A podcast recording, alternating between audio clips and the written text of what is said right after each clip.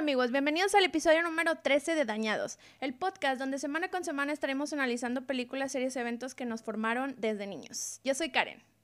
Y yo soy Pablo, y en este podcast no vamos a analizar la cinematografía o esas cosas mamadoras, aquí vamos a analizar todo lo malo de esos contenidos que nos dejó traumas, que no nos dejan ser adultos funcionales. Amiga, episodio 13, ¿cómo te sientes de ya tener 13 episodios de este podcast? Pues la verdad, no pensé que éramos tan lejos. si te soy sincera. Pero la verdad, emocionada porque 13 es el número de la suerte. Bueno, yo lo veo así, el mm. número 13 de la suerte. Vemos, vemos. Este, pero sí, la verdad, emocionada y feliz por el episodio del día de hoy, que creo que es, es una película que marcó vidas. Eh, marcó, bueno, o sea, marcó, una generación. Yo creo que sí, mucha gente es como, ay, sí, está bien padre la película. Entonces, este, la verdad que estoy emocionada por analizar esta película que desde la, desde la temporada pasada ya la andábamos ahí como que cazando. Entonces, eh, pues sí, emocionada, amigo. ¿Y tú? También bastante emocionado, este, porque esta era una de las películas que más rentaba en el videoclub. Este, realmente le me gustaba mucho. Y, y, la verdad es que no sé por qué si está medio, ahorita ya que la volví a ver, está medio ñoñona, pero sí está divertida cuando tienes esa edad. Y era muy de que, pues la veíamos en familia, ¿no? Y pues estaba en el VHS, en el VHS y todo. Y güey, si yo me tenía que parar para ir al baño o lo que sea, era de que pónganle pausa, no la ven sin mí. Era muy ese niño que era muy fan de la película, pero ya después la dejé de ver, pero pues bueno, es, es, sí es un referente importante en mi infancia en el videocentro. Sí, ya sé, yo también la renté muchas veces, o sea, y, y, como dices, o sea, era una película familiar, o sea, era como que, ah, bueno, voy a ir a rentar Matilda, la voy a ver con mi familia, más que nada para que, o sea, tus papás no fueran así de ojetes. sí, o sea, de que, eh, güey, o sea, ve la película, no seas así de ojete como estos, porque pues si no le digo a la maestra que me adopte. Entonces, sí, digo, básicamente. Que voy con el capullos, mamá. Ajá, voy con el Def Capullo, sí. Haz de cuenta que era como una amenaza, o sea, prácticamente que, vieran eso en familia. Pero bueno, digo, la verdad es que, eh, pues sí, me gustaría ya así como que comenzar. Estoy muy emocionada porque esta película está muy chida. Y sé que va a haber gente que va a decir, ah, porque me han dicho desde la temporada pasada, amigo, han mandado mensajes casi, casi amenazas de, que, analicemos esta película. Wow, nunca me había sentido amenazado, pero bueno, no, sí, varias veces. Pero wow, no por no por no analizar una película, es, that's new. No, bueno, no, no, no tanto amenaza, era como más sugerencia, pero. Muy bien, muy bien. Una, sugerencia agresiva. Sugerencia agresiva, ándale. No, pues muy bien. Entonces hoy vamos a hablar de esta película que ya nos habían pedido, que ya nos habían dicho. Este, entonces, pues amiga, em, empezamos, ya que platicamos algo de, de, de, pues que obviamente era una de las películas que veíamos mucho. Y pues te cuento que la película es del 96 este, eh, dirigida y protagonizada por el, un, un, personaje importante, eh, el buen Danny DeVito. Y pues, amiga, la historia cuenta la, la, la, historia, la historia cuenta la historia. La película cuenta la historia de Matilda, que es una niña que vive en una familia, pues, que es muy diferente a ella y por lo tanto es indiferente hacia ella. Y pues también está rodeada de, de un ambiente medio raro, que tiene una directora abusiva, pero también tiene una maestra de buen corazón, que le quiere como si fuera su propia hija. Y pues tal que es una, y hay, hay un elemento ahí sobrenatural muy interesante en la película que creo que es lo que más me llamó la atención. Este, y pues sí, es el resumencito, este, por si no lo han visto, pues ya saben, y bueno, también si no lo han visto, spoiler, ya, ya vamos a platicar de ella. Sí, spoiler alert. Eh, pues sí, de hecho, eh, fíjate que esta película, lo que más me gustaba, obviamente, era lo de los poderes de Matilda. O sea, de hecho, esa la escena, bueno, es que esa es la escena que más me gusta, o de las que más me gusta. Donde está haciendo el bailecito de Sí, muy, muy icónica esa muy escena. Muy icónica esa escena. Y sí, yo me, yo me acuerdo que cuando la veía, yo según yo la actuaba, pero pues nada alrededor mío, ¿verdad? Yo sola, así como pendeja. Pero mira, yo me imaginaba en mi cabeza que tenía poderes, que podía voltear las azucaritas, o sea, yo... Yo la verdad sí, en esa época cuando vi Matilda sí era muy de que... Pues no quería ser como ella, más bien era como... Cierto. No, no, de hecho no, o sea, yo nada más quería tener poderes, no quería ser como ella porque la veía muy, como muy infeliz. Le iba muy mal, güey, sí, le iba muy mal, por más inteligente que fuera, le iba muy mal. Entonces, Sí. no, nadie quiere ser Matilda. Exacto, pero quería tener sus poderes. Yo quería voltear el cereal, o sea, imagínate, qué fantasía, o sea, no Qué que huevona, ni amiga. No, eso es de gente huevona. Es que si no alcanzaba, ya ves que yo estoy bien chaparra, o sea, lo Ah, ponen bueno. arriba, súper arriba el cereal, porque, pues, para que no lo alcanzara, porque luego me lo trababa todo. Entonces, pues, yo necesitaba poderes psíquicos. Ay, qué Pero bueno, está bien. Poderes brujiles. Pero bueno, amigo, vamos a, te voy a empezar a platicar de la historia como hemos hecho en otras ocasiones. Este, y pues ahí la vamos comentando. Pues bueno, mira, la historia comienza cuando Matilda nace y pues bueno, desde el momento en que nace se nota la indiferencia de sus papás. O sea, en estas escenas vemos ahí de que le enseñan al señor ahí en el cunero a la niña y el señor de que, ah, la verga, ¿qué es esto? Yo no quería tener hijos. Este, entonces sí, güey, son papás muy, pues sí, muy horribles, son gente que claramente se ve que no quiere tener más hijos o que no quiere tener hijos, eh, for that matter. Se Este, le entonces- se le chispoteó. Fue el pilón, fue el pilón, se, se nota. Este, y pues sí, güey, o sea, desde que nace, el primer momento ya están de que, pues tratándola, pues de una forma en la que muy probablemente el, el Dif Capullo si ve eso, les arma, les arma el pedo. Sí, definitivamente. Yo creo que si en esa película, eh, o sea, hubiera habido como la oportunidad de hablarle al DIF, claro que se la quitan así, o sea, de En hecho en la, en la- en la primera escena creo que la dejan en el carro, así, de recién nacida. Sí, sí, de hecho la, la- no, cuando la llevan del hospital a la casa, pues no, no le ponen el cinturón ni la, ni la sientan en ninguna sillita especial, ni nada, nada más ahí va moviéndose como la chingada. Este, y pues bueno, hay gente que le han, la- le han hecho pedos por menos que eso, como a mi Britney, como ya comentamos en algún episodio anterior, Ah, pero pues bueno, la realidad nunca es igual que la ficción, claramente. Sí, oye, a mí lo que me sorprende de esa escena, digo, no me quiero meter mucho, pero es que la verdad es que cuando la vi ahora, la mamá sale del hospital fresca, Exactamente, como si exactamente. hubiera rentado vientre. Es, güey, esa es una de las cosas que yo me quedé con duda, porque sí, también lo noté, desde que, güey, cuando sale del hospital, como dices tú, sale caminando como si nada, sin ningún dolor. Creo que sí es algo como que, ay, qué dolor, pero, güey, realmente, según yo, las embarazadas, aunque ha sido de que parto natural, salen en, en, en silla de ruedas, ¿no? No sé. Este, Sí. pero eso me lo vez empezar, oye, pues la adoptaron. Fue de que, como dices tú, de que de vientre eh, este, alquilado, ¿qué pasó? Y se la robaron. No sé, güey. Estuvo Mira, medio con- raro. Con esas personas todo puede pasar, ¿eh? Porque sí eran a- unas fichitas, entonces capaz y sí se la robaron. Capaz y, o Sí. sea, si alquilaron, ya ves que ellos según así como que eran ricos, entonces pues a lo mejor alquilaron ahí como la Kim Kardashian que alquila ahí su, este, alguien que... la vientre. El vientre, sí, o sea, porque ella salió entera. O sea, Enterita, caminando, caminando y así contoneándose con la bolsita. Pantalón ajustado. Pantalón ajustado. Entonces digo, quién sabe. Misterios de la vida. Misterios de la vida y no lo sabremos. Este, pero sí, para mí que hubo algo ahí raro y. Güey, yo, yo, yo sostengo que sí se lo pueden haber robado o algo así, o adoptado nada más por el simple hecho de que les dieran cupones, porque por Estados Unidos dan cupones, ¿no? Si tienes dinero y tienes hijos, a lo mejor ahí no Sí. quieren de que les dieran comida gratis y la chingada. Sí, si tienes Porque hijos, te dan gente. dinero el gobierno, así de que entre más hijos tienes, De que más food stamps. También, y Sí, te dan el, el queso de gobierno y esas cosas.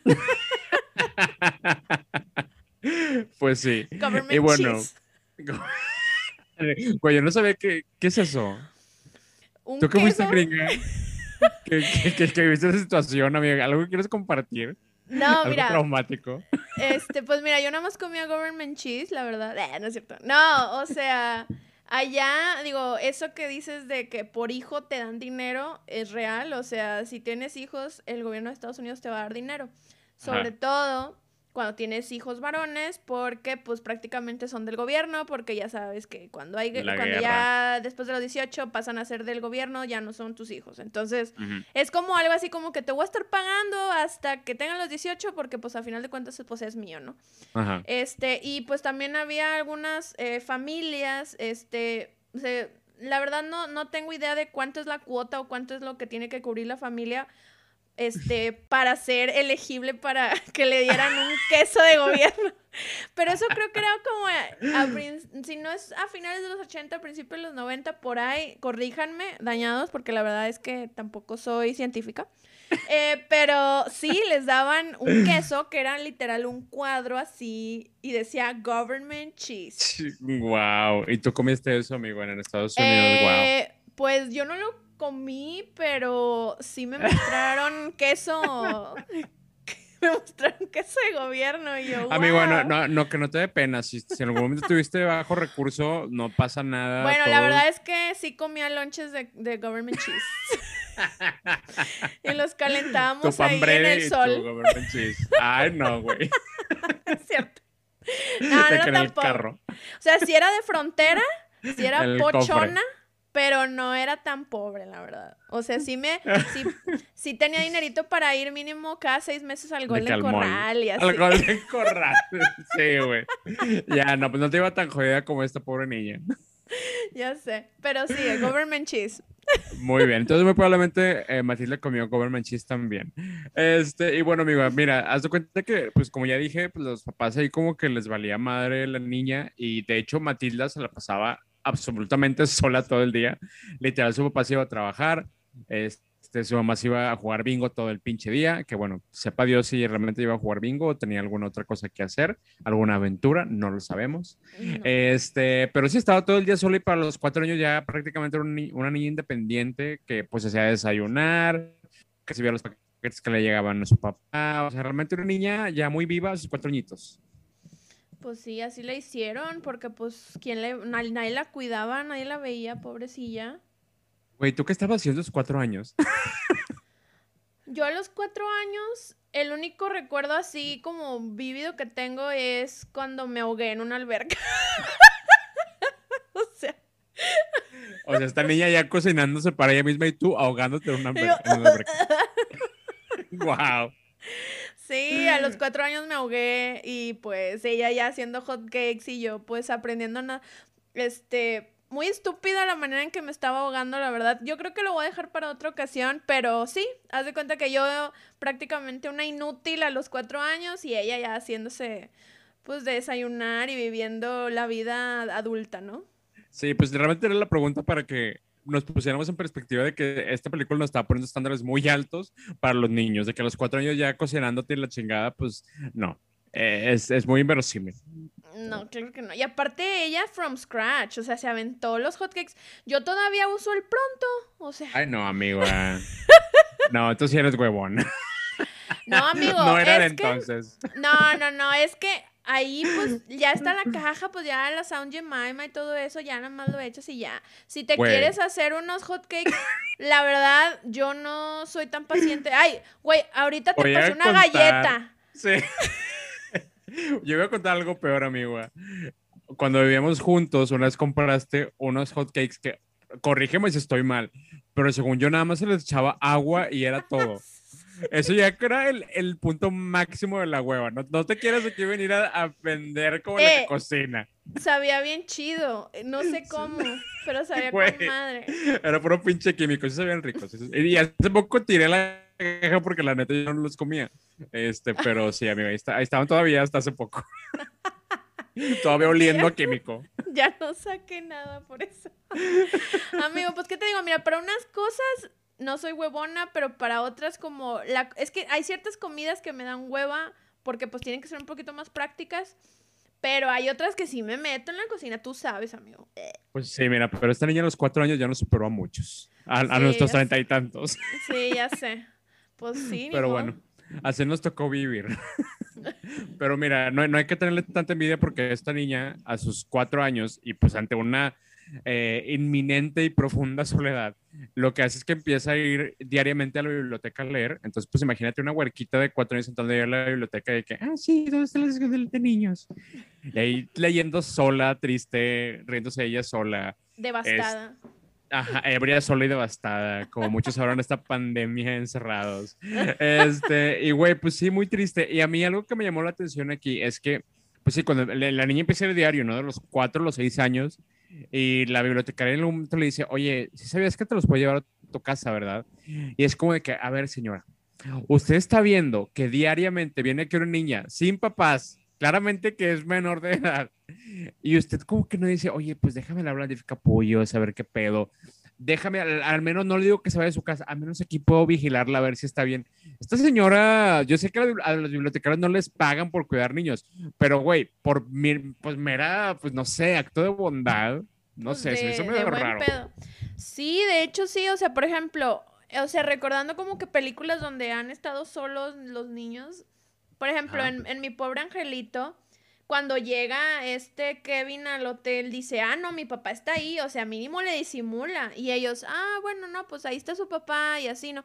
Esta le vale madre, dice, no, yo vengo sola, yo, yo no traigo papá ni mamá que me cuide. Bueno, ahí tú como que te haces como que cosas en la cabeza de, oye, pues viene sola, se ve de menor de cinco, bueno, no sé, sí se veía bien chiquita, de hecho ni se veía de cuatro, se veía más chiquita. Se veía más chiquita, sí. Entonces, o sea, la neta, yo sí diría, eh, ¿qué pedo con esta huerca? Déjame, hablo ahí al, a los policías, no sé, a los bomberos, a lo que sea, pero, o sea, ¿qué onda con esta señora que no tiene criterio? Esa señora es cómplice de todo lo malo que le pasó a Matilda, cómplice. Y no, y no se le enjuició. Y aquí estoy para enjuiciarla. La pudieron haberla atropellado. Imagínate todas esas veces que fue, porque se ve como que su proceso de crecimiento, que fueron fácil unos dos, dos tres añitos, se pudo haber, este, la pudieron haber atropellado, alguien se la pudo haber robado de la biblioteca, o sea, tantas cosas. Claro, claro, tantas. La trata de blancas ya existía en ese momento, o sea, Gloria Trevi ya andaba a punto de iniciar su clan.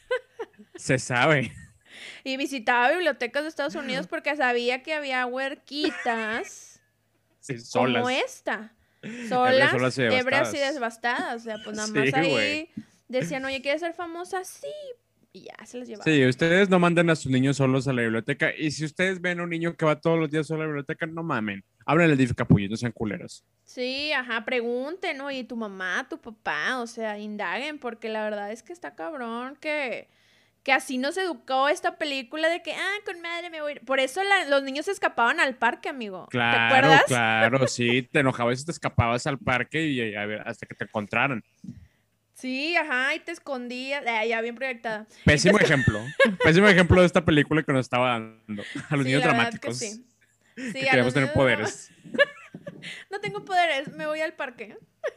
A huevo.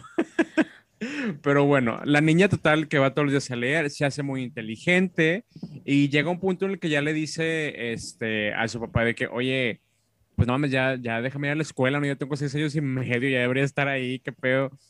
Y pues el señor no le cree de que, oye, no, tú tienes cuatro años, no mames, no tienes seis. Y total que se arma el pleito, nadie sabe cuántos años tiene la pinche niña. Este, y pues ya, eh, prácticamente la, la, le dicen de que no, ¿sabes qué? Estás muy chiquita, no vas a ir a la escuela. Eh, pues ya, ya, ya no se va a hablar más del tema. Pobrecita. Negligencia a su máxima expresión, que ni saben de que cuándo tiene que inscribirse. No saben cuántos años tiene, no saben cuándo tiene que inscribirse. O sea, piensan que tiene dos años menos, no festejaron sus cumpleaños, o sea, pobre niña, infeliz ¿Y sabes cuál es el problema? ¿Sabes cuál es el problema por el que no la escribieron? Porque muy probablemente, amigo, y tú me puedes desmentir porque tú estuviste allá, pero no creo que haya una campaña como la de aquí de, México en la que en febrero son las inscripciones. No, en septiembre son las inscripciones. ese comercial, todos no lo. Ah, sí. De los monitos dibujados y venía a la escuela. Sí, que es como una armónica. Sí.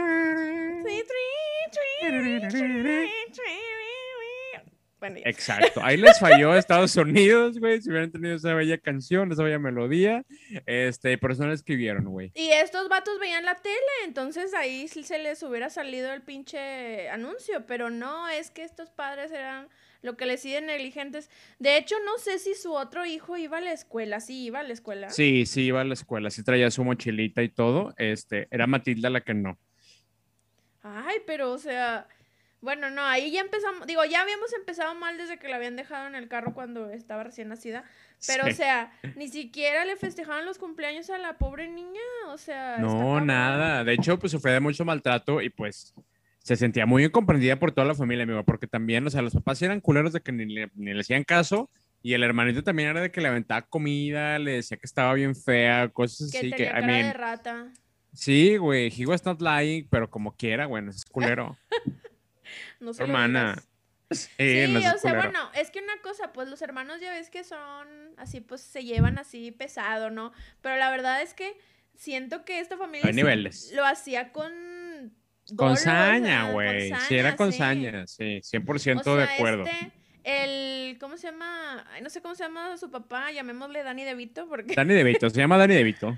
bueno, Danny DeVito que, que luego de repente le decía que estaba tonta y que, ay, no, es que tú no puedes hacer eso, o sea, Ah, claro. súper negligente porque no está ni siquiera aceptando la capacidad de su hija y todo, por eso pues se la pasaba mal y estaba llore y llore ahí mojando los libros y su papá se los rompía, o sea, bye, horrible. Sí, sí, de hecho, déjame te platico un poquito más de la familia, porque el señor este, se, como ya dije, se dedicaba a vender carros, ¿no? De que vendía autos usados, se los vendía de que al triple, cuádruple, quíntuple veces de lo que costaba, este, pues realmente todos estaban de que mal reparados y también vendía autopartes robados. Este señor era un señor de esos que te venden en Pablo de la Garza, que te acaban de robar tu, tu espejo retrovisor y te lo están vendiendo con el cinismo de que no, este es nuevo, ¿eh? Esto me lo acaban de traer. Es de que, mm, vemos. Mm, es un ratero, como diría el chavo del 8. Es un ratero, exactamente, es un ratero. Este, y pues de hecho el FBI eh, lo está investigando porque pues saben que tiene actividades ilícitas. Que amigo, de hecho a mí esto, esta parte se me hizo ya donde, ok, yo sé que es una película, pero sí está muy inverosímil. El FBI investigando robo de autopartes, no mames. Como si no hubiera tantas pinches cosas que investigar como para estar investigando un viejo que roba. Ah, bueno, pero es que en Estados Unidos ya ves que todos los crímenes los tienen así como que bajo lupa, amigo. Entonces, Pero o a la policía normal, amigo, al FBI. pues a lo mejor era como para otras cosas. a lo mejor era como para meterle drama, o sea, sí sí te lo sí te la compro. Pero sí es este, o sea, sí está súper penado por la ley. Eh, Bueno, no soy abogada, no soy científica ni criminóloga, pero sé que está penado porque es robo. No soy juez de Estados Unidos, pero sé. sé Sí, no soy jueza, pero algo sí, sí te voy a decir. Es ilegal, ¿eh?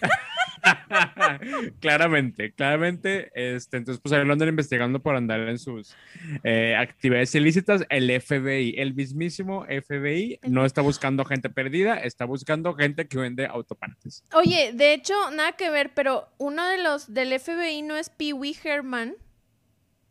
Fíjate que ahorita que lo dices, sí se parece, ¿eh? A lo O mejor no lo sí era. sé, a lo mejor es su primo. Se parecen un putazo. Yo cuando lo estaba viendo ahorita dije, ¿será? Pee Wee no el de las, los Cumbia Kings. O sea, No, no, no, Wee el otro. Piwi. El otro, el Piwi guapo, dices. Sí, sí. El, bueno, Wee de los Cumbia Kings en su momento estuvo.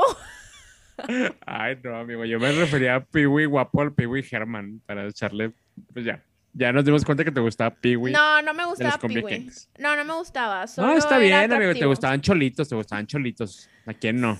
En su momento. Pues sí, pues sí, sí es cierto.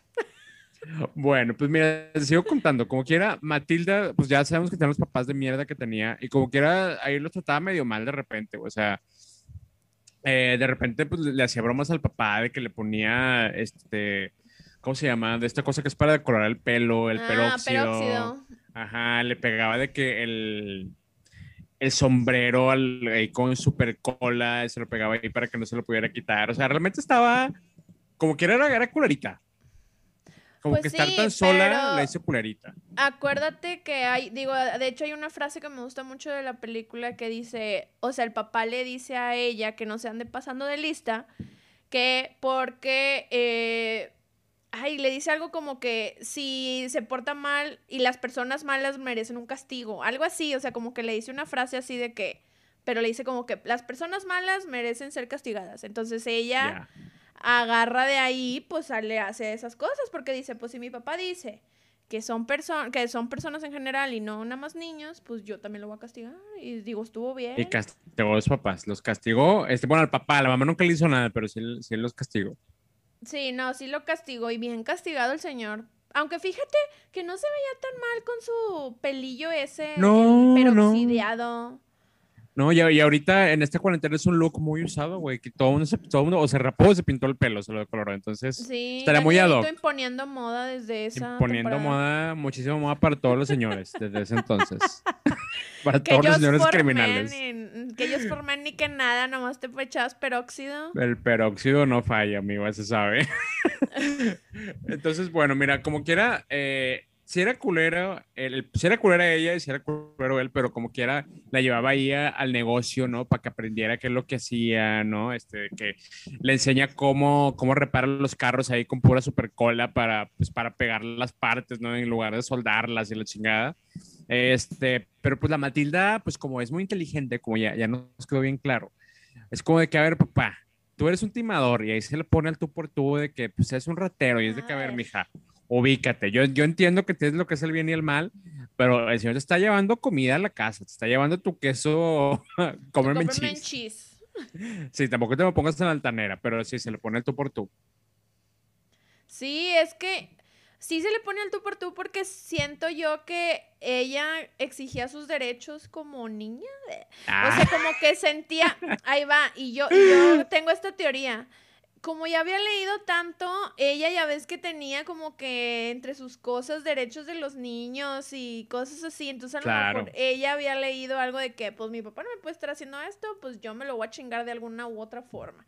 Entonces, sí, yo creo que leía muchas cosas esa niña. entonces yo creo que también eso como que decía, mira, yo le voy a decir esto a mi papá y pues que sea lo que Dios quiera. A ver qué me a ver si Claro. no me pega o a ver si no me hace algo. Pero no, nunca le pegó, nunca le pegó. Sí, no, no, no, pero tú tienes un buen punto. Realmente la niña esta, pues, leía muchas cosas, digo, que te leía que, que tu Charles Dickens, que te leía que tu Código Penal, que te leía que tu Cañitas de Carlos Trejo. O sea, esta, esta niña muy, muy estudiada, muy de mundo.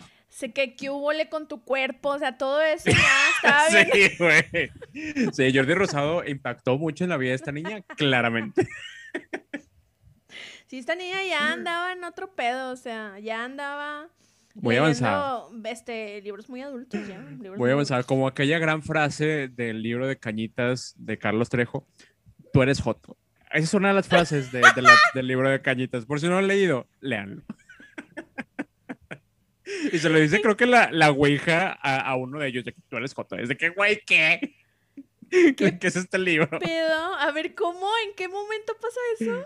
Pues, güey, es que la ouija está, pues, embrujada y creo que les habla y les dice cosas y los insulta y literal, en un momento la, la ouija les dice, tú eres Joto, a uno de ellos para insultarlo.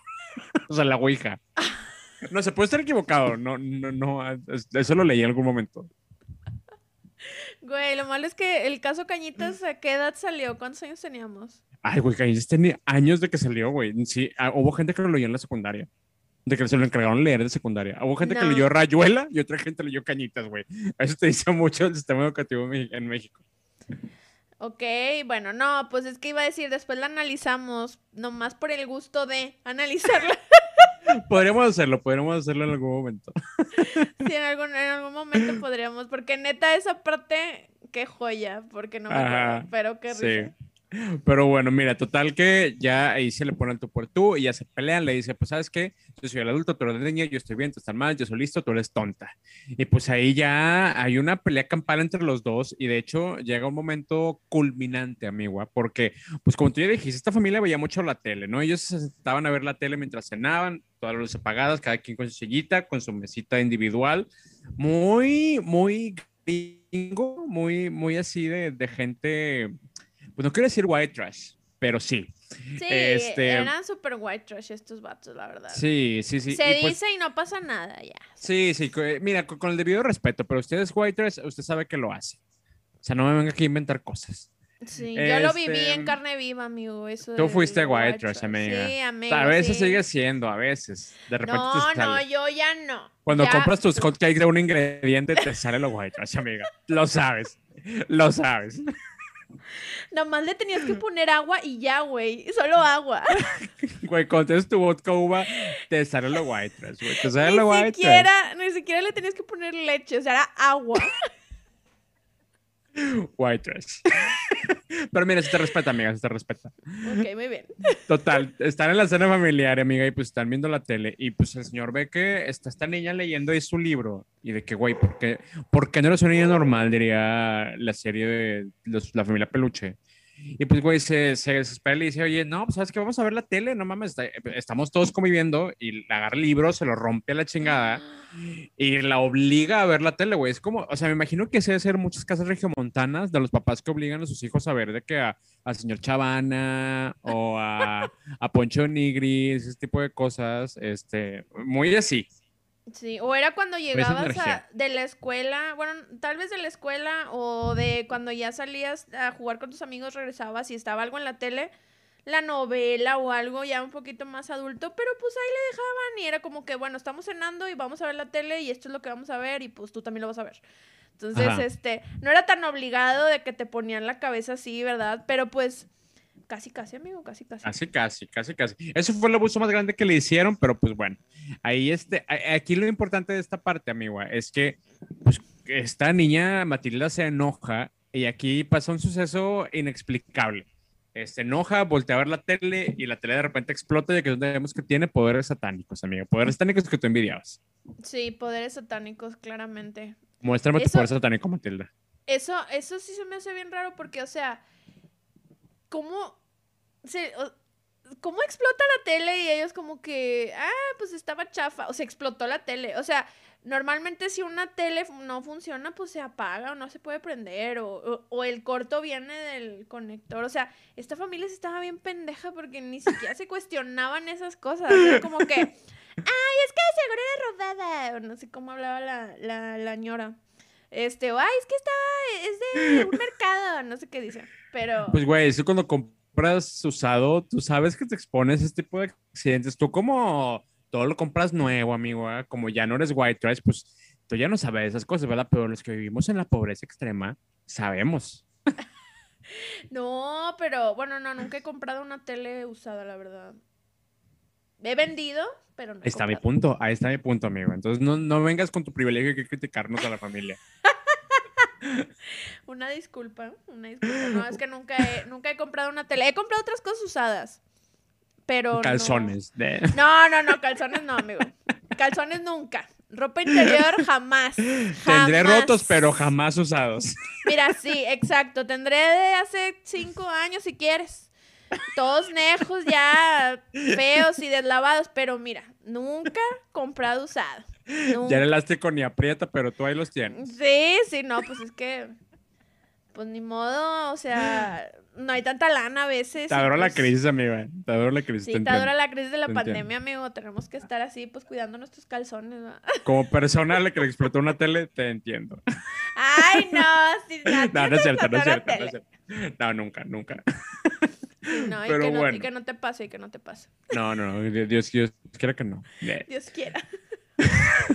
No, a mí están muy caras. Ahorita para andar ahí prendiendo teles, no, no, gracias. Mm, No. Dios nos libre de poderes satánicos.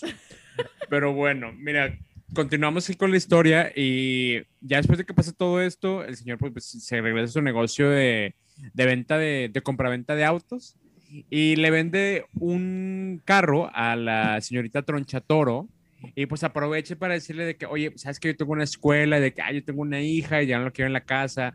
Le dice, ¿sabes qué? Escríbela a mi, a mi escuela, ella ahí se arma. Este, y pues ya, de la noche a la mañana, eh, Matilda ya empieza a ir a la escuela y aquí es donde empiezan las tragedias, pues, para Matilda más, eh, porque bueno, en su caso sí no la querían y todo, pero no, no, no había, como tú dices, eh, pues abuso así tan físico, digamos. Sí, Pero acá en la escuela, güey, en su primer día, sí, güey, era más psicológico. Y acá en la escuela, pues en su primer día, desde que llega ya conoce a unas niñitas ahí que le advierten lo malvada que es esta mujer, la tronchatoro, eh, esta, esta niña, eh, eh, la banda de limón, este, bueno, la banda, este, La banda, la banda. la banda Cuisillos, eh, y, y pues ya, le- esa y otra niña de, no sé, como que reprobada, ya debería estar en secundaria, pero ella seguía siendo amiga de niñas de seis años, Sí, este, y se le veía dice, no, peluda. ¿sabes qué? Se veía peluda. Se llama Hortensia. Sí, Hortensia, y güey, hasta nombre de señora tiene, Hortensia. Sí, me llamo La doñita.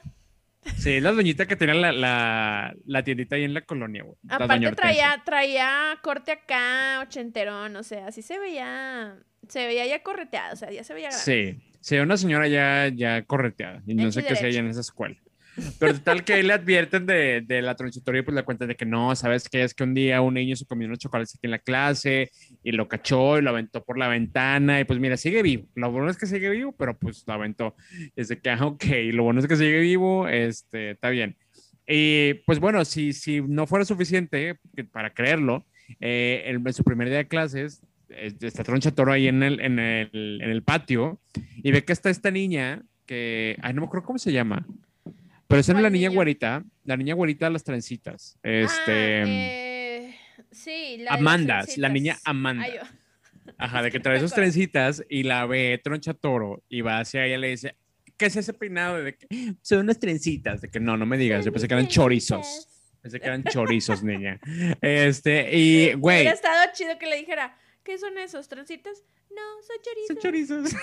Güey, es una de mis imágenes favoritas del internet. Este, pero ¿sabes qué, amigo? Aquí tengo algo importante que notar y voy a defender a Troncha Toro. Yo sé que esto va a ser controversial, pero lo voy a defender. A ver. Cuando la confronta por las trencitas, lo primero que le pregunta es, ¿eres africana o por qué las traes? Güey, esta mujer, muy, de que, muy woke, ella pensando en la apropiación cultural, porque ella sabe que la gente blanca no se puede hacer esos peinados de gente afro. Entonces, pues, güey, yo dije aquí, ¿sabes qué, Troncha Toro? Tú eras woke, no te apreciamos por lo que eras, porque si esta niña está apropiándose de un peinado que no le pertenecía. Bueno, pero pues, digo, las trencitas según yo son como un peinado de niños, o sea, de niñas. Amigo, ah, tú porque creciste con la generación de Alicia Villarreal. Claramente. Sí, exacto. Pero en la Estados Unidos, consentida. en Estados Unidos no, no sabemos. O sea, ¿tú crees que era como que apropiación cultural? O sea, por ejemplo, si nos, si nos fijamos en la banda, la banda, ¿va?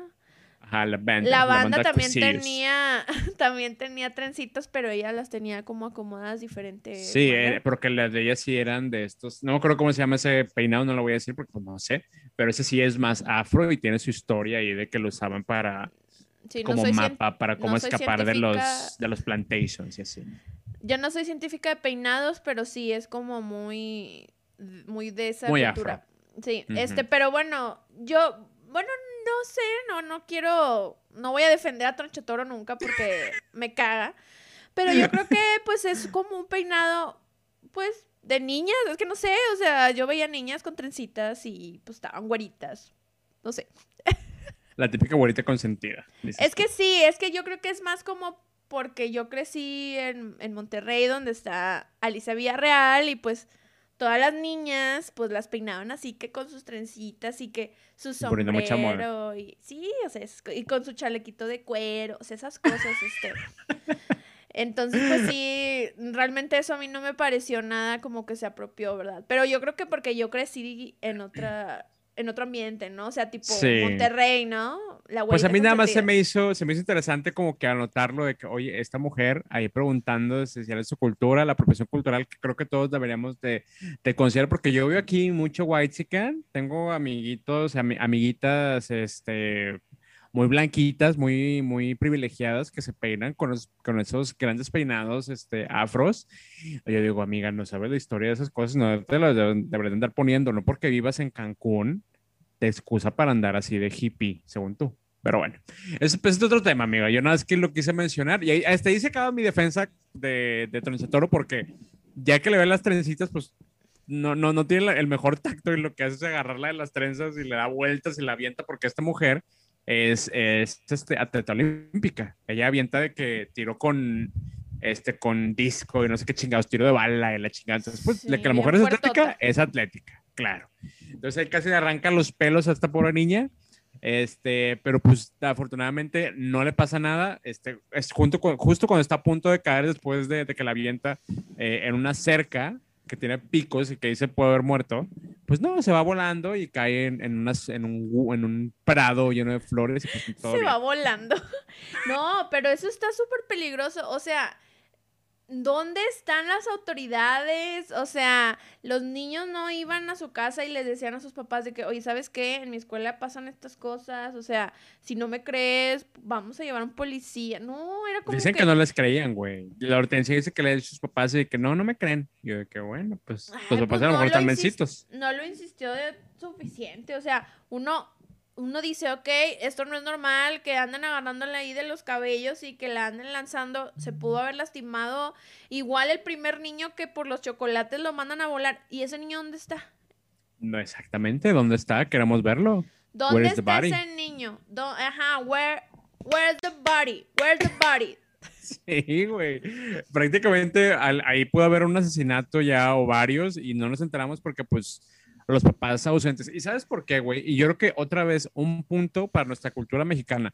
Porque no hay una sociedad de padres de familia, amiga. Aquí la, la sociedad de padres de familia, tú sabes, Ah, es la más sí, chismosa. Es la más puro- chismosa. Ya estaría el puro tiro. Sí, la presidenta de, la, de, de- de cualquier sociedad de padres de familia siempre está en la escuela. O sea, estamos ahí nosotros seis horas, la, la mamá está cinco horas ahí metida. ¿Por qué? Porque le encanta el chisme y no tiene nada que hacer. Se sabe. Sí, pero Les mínimo, falta. Pues sí, es como que, ok, sí, sí, es por el chisme, pero mínimo diría, ah, bueno, a ver, espérate, aquí se están cometiendo muchas injusticias, como diría el del trapo. Se Claro. están cometiendo muchas injusticias y, y, ay, no me acuerdo cómo va. Pero sí, o sea, mínimo ahí era- sería como que, oye, a ver, espérate, pendeja, ¿por qué estás lanzando a esta niña? Y ya le abras al DIF o, bueno, al DIF de Estados Unidos, no sé cómo se llama. ¿Cómo se llama el DIF del DIF. DIF? DIF. DIF. FIT. ¿Qué No, significa no. DIF? Bueno, ¿qué significa DIF? Desarrollo integral funcional. Ah, claro que no, vete a la verga. Apenas te iba a creer, güey. Pensé que iba a ser familiar al final, igual te hubiera creído. Sí tiene que decir familiar, pero no, no sé ni qué dije, güey. Coméntenos, por favor, dañados. Si ustedes saben qué significa DIF, porque a lo mejor están igual de mensos que nosotros, Es a lo mejor como no. distrito institucional familiar. o- Distrito institucional, vete a la verga, Karen. No. O de familia, no, de integración familiar. Familia. Ay, no, güey, ya. Si se sabe, por favor, díganos. Claramente nosotros no le dimos cañitas, ni Charles Dickens, ni nada de eso, por eso estamos como estamos. Bueno, no sé, Ah. no sé, la verdad. Luego ahí Bueno. No nos avisan. Pero total, mira, la niña sobrevive, este, cae en su campo de flores, hasta se hace un ramo, y pues ya, hasta aquí se acaba eso, y ya después de aquí ya esta Matilda ya va a sus clases, y es donde conoce a eh, la señorita Miel, que es una mosca muerta, que cuando lo presentan dice, es una maestra muy bella que tiene un oscuro secreto. Desde, desde ese momento te dicen que tiene un oscuro secreto, yo no sabía cuál era, eh, de, hecho ni me acordaba de, de que estaba muy bien la película, me acordaba en general, pero no de, de su oscuro secreto. Y yo, ¿de qué? ¿Que es alcohólica? ¿Qué? ¿Qué? ¿Qué? Oye, pues mira, la verdad no, no la, no me sorprendería eh, que fuera alcohólica. Sí, o que era divorciada, porque, amiga, ¿te acuerdas? En los noventas el divorcio era como que, güey, la gente no se divorcia. Entonces, pues, yo no sabía a qué se referían. Sí, ya sé, su oscuro. De hecho, yo ni me acordaba que decía que tenía un oscuro secreto. O sea, después ya te das cuenta y dices, ah, era ese pedo. Pero, o sea, no me acordaba que decían explícitamente oscuro secreto. Sí, tiene un oscuro secreto. Y total, pues ya este, empieza sus clases esta Matilda. Y la, la señorita Miel de que bien buen pedo, de que, oye, ¿sabes qué? Yo sé que es tu primer día. Este, ahorita vamos a repasar todos. Si no sabes, no pasa nada. Y ya todos empiezan ahí de que eh, a, a repasar las tablas, de que 2 por 1, 2, 2 por 2, 4. Eh, se ponen a, de que, ah, bueno, sí, este, sí, ahorita eh, saben hacer eso, pero más adelante van a poder hacer una multiplicación larga de que es 339 por, por 298, no sé qué chingados. Y ahí va la Matilda, de mamona. De Sí, que, mm, eso es súper 4,574. mamoncita. Sí, súper mamona, cayendo gordísima, güey. Sí, sí, súper. O sea, la que, ¿cómo, cómo dice la frase? Es que tú, tú sí te la has de saber. Como dice Betsa y María de los Ángeles. La que es payasa cae gorda. La que es payasa cae gorda, amigo. Claramente María de los Ángeles lo dijo. Lo dijo y está ahí muy claro porque esta niña es la típica niña que estuvo en colegio y por azar del destino que en escuela pública y ahora sí, viene a humillar a todos porque sabe más, cayendo gorda. Y amigo, no es un ataque contra ti porque yo sé que fue tu situación. mira, me me sentí fuertemente atacada, por eso mi cara de ¿qué? ¿Estás hablando de mí acaso? Tú tienes la culpa, tú me lo contaste. Tú me dijiste que tú cuando llegaste de Estados Unidos acá, tú venías ya muy avanzada y ya sabías esto. Mira, es que yo venía avanzada porque, pues, venía de un colegio. O sea, yo acuérdate que yo venía de arriba y acabé en la ruina, amigo. O sea, en la secundaria. Acabaste el torno a la tarde. O sea, yo venía de un colegio prestigioso en la mañana. O sea, ya eso es mucho decir donde prácticamente estábamos llevando un nivel de escolar del Cambridge y luego terminé abajo en la tarde donde estaban todos los expulsados, donde entraban niños de que a mitad de semestre, digo a mitad de año y de que puros cholos, sin agraviar porque tengo amigos cholos, los quiero. Pero sí, amigo, o sea, yo he estado arriba. Saludos a mi amigo el Piwi, eh, que estuvo conmigo en tercera. Ah, no, es cierto. No, de hecho, creo que sí había uno que le decían el Piwi. Saludos a Piwi. Pero no, sí, o sea, yo he estado arriba y yo estaba abajo, amigo. Pero sentí fuertemente, me sentí fuertemente atacada. No, está bien, amigo, así es la vida. Yo no llegué de mamona, o sea, yo llegué. Pero solamente. Pero ahí va, es que no fue mi culpa. La maestra dijo: tenemos una nueva compañera que viene de Estados Unidos. Yo, chinga tu madre, no digas, porque aquí era, había puro cholo, me iban a, filetear ahí a la salida. Danos los dólares, puta. O sea, Claro. o sea, no quería pedos yo y está ahí abriendo la bocota a la maestra, pues. Sí, oye, pura gente que ni visa tiene y ella diciendo que tú vienes de allí. Ni, ni pasaporte, ni acta de nacimiento y yo pues obviamente, pues carne fresca, ya, neta, yo dije, mira, de aquí no salgo viva, ni, reconocidos por los papás, hombre. Probablemente. Aquí me van a filear. ¿Cómo se dice filar o cuando te van a meter el filero? Filería. Ah, me van a sacar el filero. Sí, ándale, me van a sacar el filero. Pero sí, la verdad, este, pues sí entiendo a Matilda, pero también sí se portó muy mamoncita porque yo la neta llego a una escuela y no conozco a nadie, no digo nada, digo, bueno, o sea, que digan las tablas del, del 2. Que digan la tabla del 2, yo ya me sé la del 1000, la del 2000, la del 3000, pero mira, que la ah. digan. O sea, ella pensando, yo, yo estoy reflejándome en Matilda, ¿no? O sea, yo ya me sé las tablas de hasta lo que tú quieras, pero no voy a decir nada porque quiero amigos. O sea, se supone que eso iba y está súper mamona, alzadísima. Pues, ah, pues eso que dices, ¿no? De que sí, este, pues, do, 36 mil por 46 mil es no sé cuál. Ay, o sea, cállate los. Ajá, pinche mamona, cayendo gorda, y, no en el buen sentido, porque hay gente que cae gorda bien y gente que cae gorda mal. Sí, cayó este, Pero sí cayó muy mal. Y mira, amigo, yo sabía que ibas a reaccionar así, pero solo lo mencioné para que la gente supiera, nuestros dañados supieran que esto pasa en la vida real. Entonces, esta niña muy, puede haber sido muy real. sí, es real, ¿eh? O sea, sí, definitivamente esto pasó y ha pasado y pasará. y pasará, se sabe, se sabe. Total, que bueno, amiga, mira, ya, ya tiene su, su exabrupto ahí la, la niña, ya, ya se luce, ya quiere andar de lucida. Este, y pues, ¿qué hace la señorita Miel? Va con, la, con la directora de que, oiga, esta niña está muy avanzada, creo que deberíamos de subirla de grado. Y pues la señorita Tronchito le dice, ¿sabes qué? Nada, ese pedo, tú nada te quieres librar de ella, te cayó gorda. Y pues sí, güey, cualquiera le caería gorda a esta niña. Este, pero no, güey, le dice, no, ¿sabes qué? Chinga tu madre, quédate con ella y a ver cómo le haces. Este, pero la señorita Miel insiste, güey, este, y va a, visitar a los papás de, de Matilda para pues, practicarles también del potencial de la niña. Pero pues señores están también de que pues ahí están viendo Acábatelo, de que están viendo el... Sabadazo. Sabadazo, el super clásico, de que las repeticiones. Super clásico, con compact disc, papá. Exactamente, pura gente bien. Esas cosas que, qué lástima que exportamos ya a nivel nacional, pero pues seguramente son este tipo de personas. Este, pues claro que le dicen de que no, ¿sabe qué? Usted no, no está fregando, esta niña está bien mensa. Usted está aquí nada más inventando, aquí no va a estar pagando clases extras. Y pues ya. Ay, pero ahí, ahí en esa escena me da mucha risa porque empieza a decir ella también de que, pues es que este, ella ya puede, ella ya puede tener clases para ir a universidad. Y esto, y esto, o sea, sus papás de que hay universidad y yo no fui a la universidad y que no sé qué. Y luego de que sí, este, los de la universidad nada más terminan siendo bibliotecarios o no sé qué empieza a decir que se ofende toda la miel. Y luego sale la mamá. ¿Cómo se llamaba la mamá? Ay, no, la neta no me acuerdo, no, no, lo noté. Es lo único que no me acuerdo. Bueno, la mamá. Llamemos tiene cara de Betty, güey. tiene cara de Betty. Bueno, digámosle Betty. Entonces Betty viene y dice, pues mire, yo no hice la universidad y yo me arreglo y usted está con los niños y no sé qué. O sea, no, no, no, no, qué horrible, qué horrible, pobrecita. O sea, neta, ella probablemente la educaron de una manera en la que ella decía, mira, yo con que esté maquillada y me puedo ir al bingo, bien.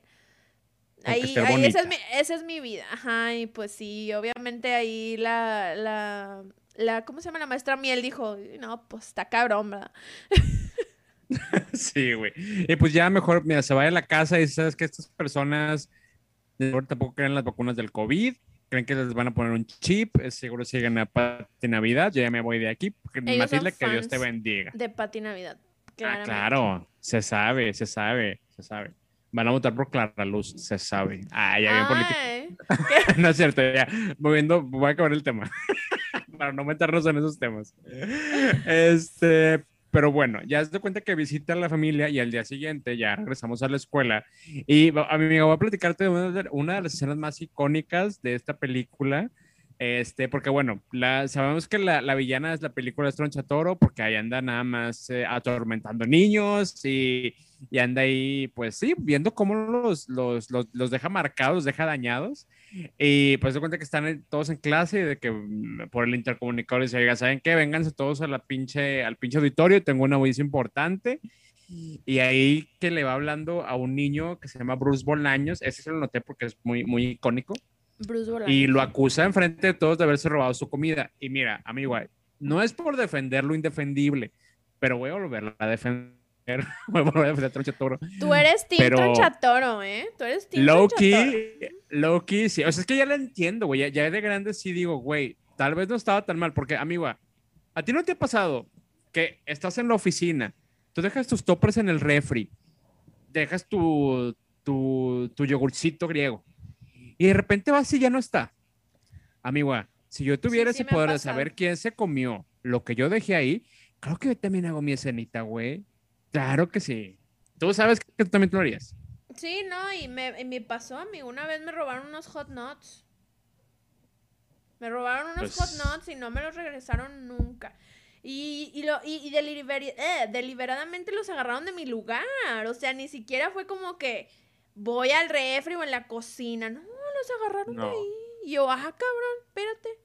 Sí, sí, sí pasa, sí pasa. Entonces, amigo, uno, uno le, le, arde la sangre cuando pasa eso. Y pues mira, yo hubiera reaccionado, reaccionado muy parecido, a lo mejor no a este nivel, pero pues, o sea, secretamente todos quisiéramos hacer esto en el mundo Godín. Y el que diga que no, pues que chingue su madre. Será que nunca le han robado nada.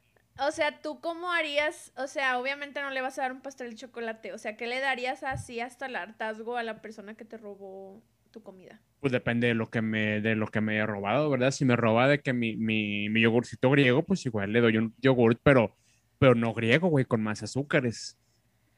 Mm, o algo así. Menos proteína. menos proteína. Más falso. le doy de que Danet. Amigo, porque yo, yo, yo si era mamón, yo llevaba Giovanni. O sea, era caro. Imagínate que te lo roben. Ah, no, no, no, no, no, Y luego a mí me dices privilegiada y no sé qué, no mames. Amigo, tú crees el privilegio, yo apenas lo estoy viviendo, no compares. el Giovanni, no mames. Y era nada más el bote, amigo. Yo ni... lo rellenaba realmente. Es como cuando compras tu primer Starbucks y guardas el, el, vaso para rellenarlo varias veces. Ya, no, es era, Starbucks, ¿eh? Era yo plate, o sea, pero... Era, un sí, Era un Danop líquido, una vez lo ponía allá adentro. Era, ¿cómo se llamaba el Yoplicu? Los de los Yoplicuates. Era un Yopli, Los Yoplicuates, güey. Era un Yopli. Era un Yopli. Era pura caja. Fue la muestra gratis que veo en HB y ya lo reciclé. Pues privilegio no hay. Ay, te mamaste. Pero bueno, ahí les pues sí. dejo que ustedes, ustedes saben, ustedes saben que si se, se los hicieran, también tuvieran este, eh, una situación así muy parecida a esta. Em, pero bueno, la tronchetoro lo que hace es que lo hace comerse todo un, un pastel hecho de sangre y sudor. Esto creo que me impactaban este, de niño, que pues era de sangre y sudor. Em, y, De pues, hecho, a mí, me, a mí me daba miedo la cocinera. O sea, ¿cómo Sí, le hace que...? estaba rara. Ay, no. También estaba rara, pero mira, amigo, la verdad es que comparado con lo que comprábamos nosotros en la cooperativa aquí en México, pues la sangre de sudor tampoco era la gran cosa, ¿verdad? Porque quién sabe, quién te aseguraba que tus, em, que tus lagrimitas traían de que salsa de verdad o, o- o crema de que buena. O de repente ya te estabas comiendo el pelo de Doña Pelos y ni te dabas cuenta. Ah, claro, güey, el pelo, el pelo de la nariz que, que a huevos te sale cuando estás sirviendo en la cooperativa, güey. Ah, pues, Sí, ah, a huevo. En el taquito. Ay, muy rico el taquito, pero pues ya ni viste que traía el taquito, nada más te lo, te lo chingaste y ya. Claro, entonces pues mira, total, yo, yo no lo veo tan, tan, este, ya con tanto asco porque pues sé que uno ha comido cosas peores. Y de hecho hasta una vez probamos una blood sausage que era de, de sa- sangre de cerdo y la chingada. Y sí estaba fea, pero pues tampoco era para tanto, ¿verdad? Y este niño le gu- se ve que le gustaba comer. Sí, le entró, le entró cabrón al pastel, la verdad.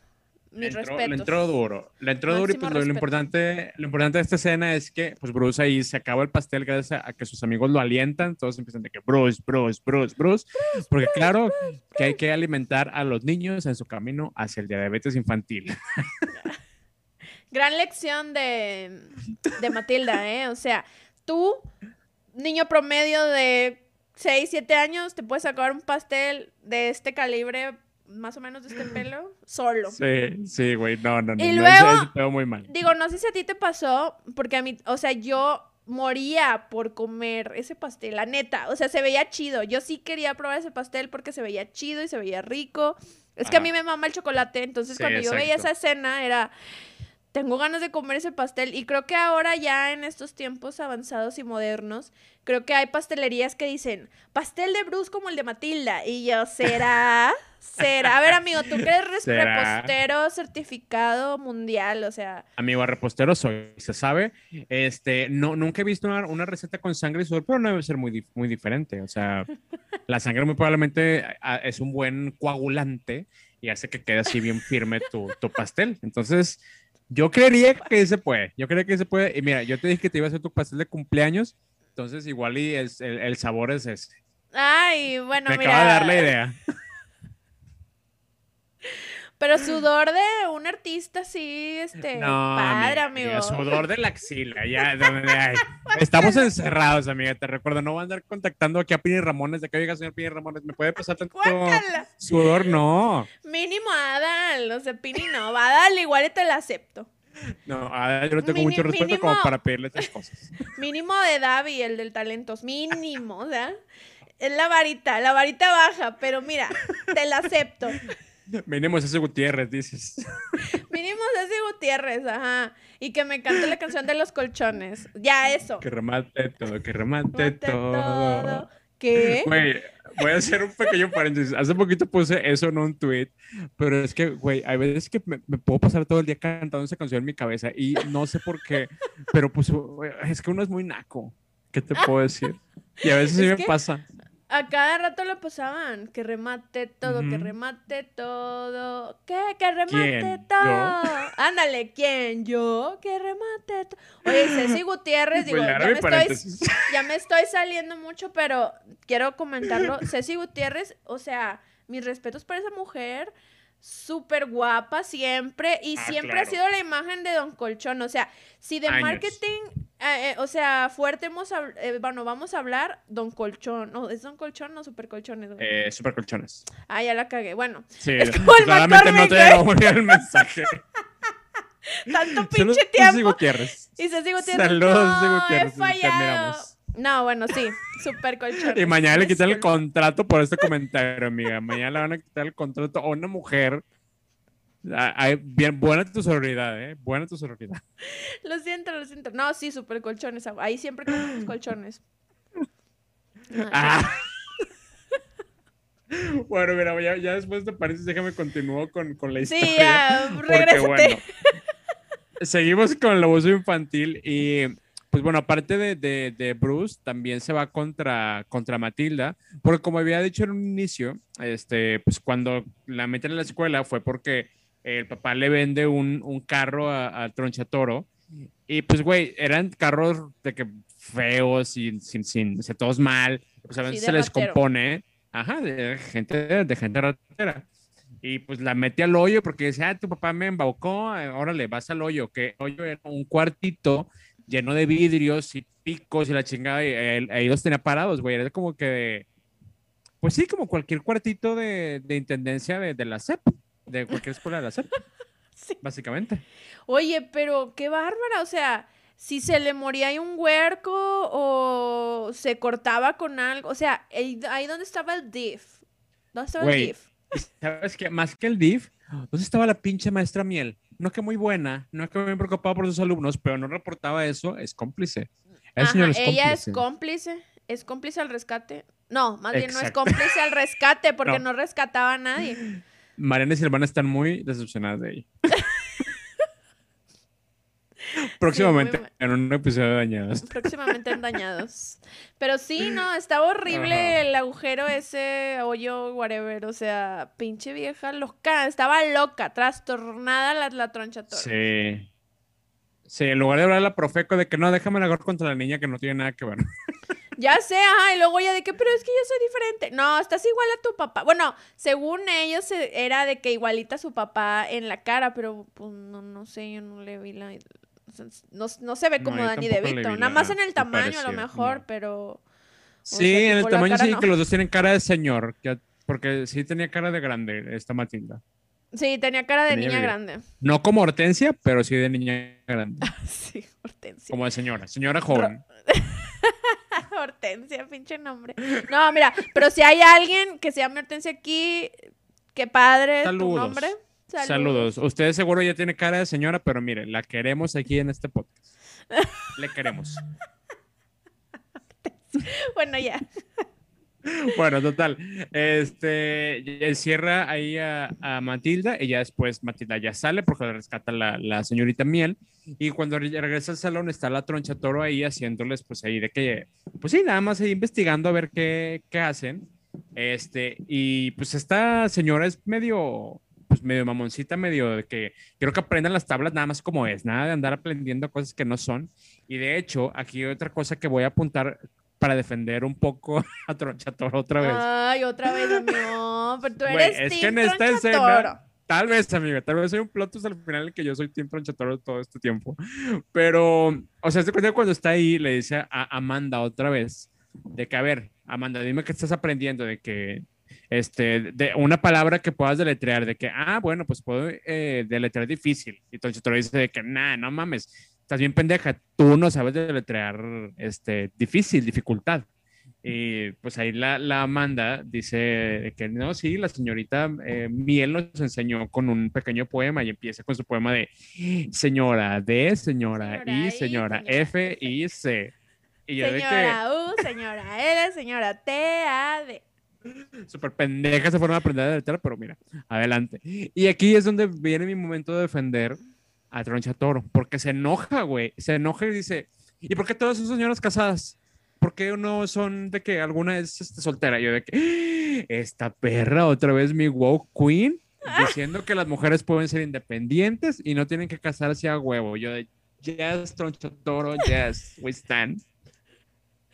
Pues digo, digo, ahí sí le voy a dar la razón a Tronchatoro. Digo, yo no soy Amigua. Yo no soy. Team Tronchatoro, pero la verdad es que ahí también me dio un chingo de risa. me dio un chingo de risa porque sí, o sea, porque todas tienen que ser señoras. ¿Por qué no señora A? ¿No? ¿Cómo es? Señora D, señorita señoritas, I, señorita I, señor F. O sea, porque no puede ser señore. O sea, ahí como que, que le meta ahí este. Pues que niños, que sus niñas, que sus abuelitos, o sea, señora casada, Sí, señora no, pero muy divorciada. heteronormada, muy heteronormada la señorita Miel, de seguro está- esperaba que todas las señoras D I y F supieran cuánto costaban las tortillas, muy señora de casa. Pues no, o, o para agarrar el no. aguacate también. O sea, Exacto, ella, ella entonces- pensaba. Sí, y esta Tronchatoro estaba más deconstruida, güey. Se estaba haciendo las preguntas. Y amiga, tú sabes que yo estoy atraído hacia esa, a esas personas que se están deconstruyendo. O sea, entonces, pues yo aquí otra vez defiendo a Tronchatoro. no lo puedo Pero- creer. y con el perdón y la que soporte. La que soporte Y y, ni ni modo. modo. Y ni modo. Este, pero bueno, amiga, pues sabemos que en esa clase no todos son fans de, de, de Tronchatoro, en especial Matilda, porque pues la acaba de encerrar en el hoyo. Y pues aquí Matilda otra vez empieza con sus, sus castigos a los mayores y pues utiliza sus poderes satánicos para atormentar a, a Tronchatoro, porque pues ahí hay un, en un vaso de agua hay un, un animalito que no recuerdo qué es. Eh, Eh, un lizard. Un tritón. Un tritón. Un tritón, un, un lizard, dame chingado, por favor, con un vaso Un lizard. un, un, un tr- un tritón y pues con sus poderes hace que se le vaya encima y pues ahí se, se asusta toda la señora, obviamente hace que pase el oso en, enfrente de toda la, Sí, de toda la clase, se les le tumbó el evento básicamente. Este, y pues ya, ahí es donde hace su venganza la, este, la Matilda. Sí, o sea, y de hecho me da un esto- chingo de risa porque como que baila de que... "Ah". Bueno, es que cuando estaba chica me daba mucha risa esa escena. O sea, era de Ah, las sí. escenas que más me daba risa. ¿Por qué? ¿Porque tuvo ese sufrimiento? Sí, la verdad sí, porque me cagaba Tronchatoro, amigo. O sea, yo soy no Team Tronchatoro. no sé cómo. Amigo, ah, pero es que no sabemos si esta señora tenía un trauma con los tritones. Imagínate que de chiquito hubiera tenido un, un, un acontecimiento importante y tenga un trauma. Por eso existen las personas malas. Oye, pero ella metía en un agujero a los niños, o sea, ponla en una Amigo, balanza. Yo no estoy defendiendo esos métodos. Yo no estoy defendiendo esos métodos. Yo no estoy diciendo que a lo mejor la mujer era así por algo. Ah, definitivamente algo hizo. Ah, que por cierto. Ah, no, todavía no llegamos a esa parte, pero tengo algo fuerte que decir de, de Tronchatoro, pero ahorita te lo digo. Bueno, y pues ahí a lo mejor llegar. podemos, a lo mejor ahí podemos decir, a, a lo mejor ahí te puedo convencer que no seas Team Tronchatoro. No prometo nada, amigo. No prometo nada porque mira, este, después de esto, Matilda ya, este, le confiesa a la señorita Miel que tiene poderes satánicos. Le dice, ¿sabe que Yo hice esto con, con, con la Atronchatoro, yo, yo hice todo este, este teatrito. Y pues obviamente le intenta probar ahí que ella puede mover las cosas, pero pues no le jala y la señorita Miel dice, ah, está bueno, mija, está bueno. O sea, Sí, de que, ay, qué bueno que entiendo, en ti". vives. Sí, de que yo entiendo, vives solita, nadie, nadie, nadie quiere hablar contigo, pues está bien. Este, y la señorita Miel como quiere se porta buen pedo y la invita a su casa. Y amigo, hay algo que se me hace bien raro. O sea, la invita a su casa, ok, I get it, se le cae bien y, y la quiere proteger porque es una niña que claramente vive en un entorno familiar de la verga. Pero güey, cuando, le, cuando está en su casa le cuenta la historia de su vida, que es una historia muy trágica, porque a, a la señorita Miel se le muere la mamá cuando tiene como cinco años y después este, el papá no, no puede con ella y hace que la hermanastra de, de la mamá, que, que es Troncha Toro, este, venga a cuidarla y después el papá al, al poco tiempo se muere por causas que nadie sabe, que dicen que se suicidó y ahora vive Yo con ahí ella tengo mi teoría, yo ahí tengo mi teoría. A ver, dímela, pero a mí esto, el, el que se lo haya contado, se me hace como que demasiada información para que un niño lo procese. Y se me hace muy mal esta señora como que tampoco tiene muchos amigos. Ah, bueno, no, definitivamente, o sea, yo no sé por qué la señorita Miel le contó a una niña de seis, sí tenía seis años, ¿no? O sea, una niña años. de seis años, sí, no, y que mi papá se suicidó y no sé qué, o sea, espérate, qué pedo. Sí, sea, como por que más dotada que que, es- esté. Ajá, o sea, ella piensa que está hablando con alguien igual, o sea, alguien de 20 Adultos, años. sí, no, pues no, no, no. mamacita, o sea, esta Es niña una está niña. chiquita. Sí, ya lee Moby Dick y Charles Dickens, lo que tú quieras, pero neta no es lo mismo. Entonces, o sea, sí siento que estuvo como, fue una plática, siento que muy adulta. Incluso aunque ella como que se lo quiso contar así como que, no, pues había una vez una casita bien bonita, pero luego se suicidó el papá. O sea, tipo, Sí, no lo puedes ahí como que, eh, como romantizar, bueno, no romantizar, sino como que hacerlo más... Aligerar, güey, de ninguna manera. Ajá. Pero sí, o sea, sí está medio raro. Bueno, yo ahí tengo una teoría con, con cómo pasaron las cosas. Bueno, según yo, ¿verdad? A ver qué opinas. Cuando, cuando está contando la señorita Miel, pues todo esto de sus tragedias, de pues que su papá y todo eso. Dice, bueno, sale a la escena esta donde sale su papá y sale así como que echadillo en un escritorio, no sé. Y dicen que pues se supone que fue una muerte de, de suicidio, ¿no? Eh, yo, Ajá. yo creo que Tronchatoro lo mató. Y que ella se quería quitar, quedar con toda su, su fortuna. Esa es mi teoría. Eh, yo concuerdo y tengo una tía que, que, ah, sé que si siguiera viva lo habría hecho porque era una culera. Entonces, pues sí, estoy de acuerdo con tu, eh, con tu teoría, pero, o sea, no quita que yo la sigo defendiendo de algunas otras cosas. Entonces, todavía no llegamos a un middle ground, amiga. Pero, o sea, entonces estás conmigo, que probablemente ella sí lo mató, Ah, ¿verdad? Sí. Sí, se sabe, se sabe porque pues obviamente llega una casona, vio que ve dinero, entonces pues sí. ¿Quién no lo haría? Dijo, oye, este no se A ve no potencial, este no se ve potencial sugar daddy, déjame ver cómo lo, cómo lo manejo de Amigo, esa, eh, así es como es con el sugar daddy. Tienes que encontrarte uno que ya esté viejo para no tener que andar matando. Uno que ya sea por muerte natural. La señora se, se, se- no, pues no, se- no se vio eh, buen pedo. O sea, ella quería las cosas. No Sí, esperó. Es, no, no espero. Definitivamente no espero. Pero bueno, esa era, esa era mi teoría. Estoy feliz de que hayamos concordado, pero pues no te he podido cambiar de. No, amigo, yo sigo más acá del lado de Tronchatoro, este, porque pues sí, una historia muy similar a la mía. no es cierto. No, es verdad, yo soy una persona buena. Vemos. Eh, y pues total que ya después de toda esta plática adulta que tienen en la que hablan de suicidio y de temas muy adultos para una niña de seis años, este, pues Matilda decide que quiere investigar a qué le teme Tronchatoro para atormentarla de nuevo y así poder recuperar las cosas de, de la señorita Miel, porque la señorita Miel le cuenta que cuando pues ya se muere su papá, pues ella se va y pues deja todas sus cosas ahí, ¿no? De que todos sus tesoros, de que los chocolates de su papá, que su muñeca, que sea que chingados, y Matilda, pues como ya siente un, un nexo ahí con, eh, con ella, pues quiere, quiere saber cómo ayudarla.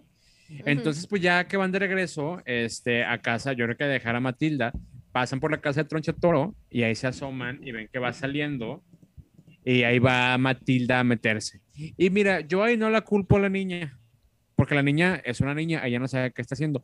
Pero esta señora sabía que si esta niña ya traía ese chip de que, ay, déjame ver cómo me meto ahí, pues que se iba a meter, ¿para qué la llevas? La señora aquí, la señorita Pues Miel sí. es la que tiene todo ese pedo de que, o sea, claramente está utilizando ahí una niña para que llene la- una morada ajena para su propio beneficio. Sí, o sea, yo creo que ahí tenía como que doble intención. Dijo, mira, la llevo, a ver ahí que me, a ver qué me dice y todo. Y van caminando, pues obviamente cerca de la casa, pues Matilda no se quiere quedar con las ganas y le quiere ayudar a su maestra. O sea, claro, claro, se sabe. se sabe. Claramente, claramente. Y, y, pues la señorita Miel es una señora verijuda, o sea, ya, ya sabe lo que está haciendo y está corrompiendo una menor. O sea, las cosas como son. Las cosas como son, amigos, las cosas como son. Este, y pues tal que se meten a la casa, allanan la, una propiedad ajena, mientras pues, Eso pero sí ya está salió. mal, ¿eh? Qué mal ejemplo para Ujú. nosotros los, los niños viendo esa película Allanamiento de Morada. Sí, sí. Y ahí se ponen a investigar y pues ya le muestra, le da el tour de la casa a la señorita Mel de que no, si bien mi papá se llamaba así y me decía borreguita y me daba chocolates y no sé qué chingados. Total, este, que ya se quieren llevar la muñeca, pero en ese momento regresa Tronchatoro a la casa y cuando entra se da cuenta que hay alguien en su casa. Y amigua, en Estados Unidos, yo creo que el, el- el asesinato por defensa propia es válido. Claro, Entonces, sí, sí pues es. ahí, ahí pues intentan huir y casi las mata, pero ella no sabe al final de cuentas quién entró, pero pues hay una persecución ahí muy, muy fuerte en la que yo creo que, amigo, eh, tal vez va a sonar que lo estoy defendiendo de nuevo, pero si las hubiera matado, estaba legalmente en todo su derecho de haberlo hecho y no la podían juzgar. Pues sí, de hecho sí. Ahí sí no te puedo, no te puedo decir nada porque ella Ya, mi trabajo está hecho, derecho. amigo. Mi trabajo Pero está yo hecho, no soy. No, no, no, no, no, no, no, no, no, no. Yo nunca dije que era Team Tronchatoro, pero eso sí es allanamiento de morada y se están, este, pues cometiendo crímenes que, pues, si no son pagados con cárcel, pues, sí, ella sí se puede defender. O sea, ella de hecho trae un tipo, una bala. Sí le pudo ¿Mm? haber dado un chingazo a la señorita Miel y a, y a Matilda y pues no hay pedo. Y estaban en mi casa. Claro, estaban en mi casa y yo no las dejé entrar. Sí, aunque ahí tengo como un dilema. A ver, tú que digo, ya sé que no eres científico ni abogado. No Pero- sabemos. A ver, la señorita Miel eh, es pues hija del papá, ¿no? Sí. Es hija del papá. Bueno, y al ser hija del papá, ella no tendría como que el derecho de vivir en la casa y pues prácticamente es como, o sea, tengo entendido que aunque ten, o sea, aunque no tengas testamento, pues todo pasa a tus a tus hijos, ¿no? O sea, entonces en teoría No necesariamente. No ¿qué necesariamente. Mira, yo no ¿Por qué soy. ella se lo quedó? ¿Por qué se lo quedó tronchador? Yo no soy Raquel Villanueva, yo no tengo un despacho eh, así de, iba a decir contable, no tiene nada que ver. Este, pero sí, o sea, no soy abogado, pero amigo, yo sé que en México, y yo no sé si se aplica igual en Estados Unidos, pero en México, si tú estás durante un tiempo determinado en una casa, aunque no sea tuya, pero tú estás evitando ley por mucho tiempo, ya es tuya. Así aplican los paracaidistas y así es como se hacen sus terrenitos y pues ya no pagan nada. No los compran, nada más se los apropian. Entonces a lo mejor Ah, esta señora hizo lo bueno, sí. mismo. La señorita Mel se salió, ah, pues muy su pedo. Pero yo Es estoy en que- esta casa, yo aquí vivo y ahora es mía. Eso es lo que se me hace bien pendejo. Ella no se debió de haber salido, debió de haber luchado por sus derechos, pero se me hace que estaba como, sí, muy estudiada y que la universidad y leo como 20 mil libros al año, pero ¿qué pedo con la casa? O sea, te la quitaron y... Amigo, Mal. ahí está, ahí está, acabas de dar con algo muy importante esta película que nos menten la idea de que lo importante es el book smart, de ser inteligente en, en matemáticas, chingada, pero ¿dónde está la inteligencia, el street smart, la inteligencia que ganas si en la vida? Pues esta señora claramente no la tenía, estaba pendejita estaba, por eso tiene cara de mosca muerta. Pendejita está. Y para llevar a Matilda, ¿eh? Para llevar a Matilda te viene encaminadita. Sí, no, claramente. Y ni modo, y ni Y, modo. ten- y ya muy encaminadita porque ya tenía carita de señora. Claramente, claramente.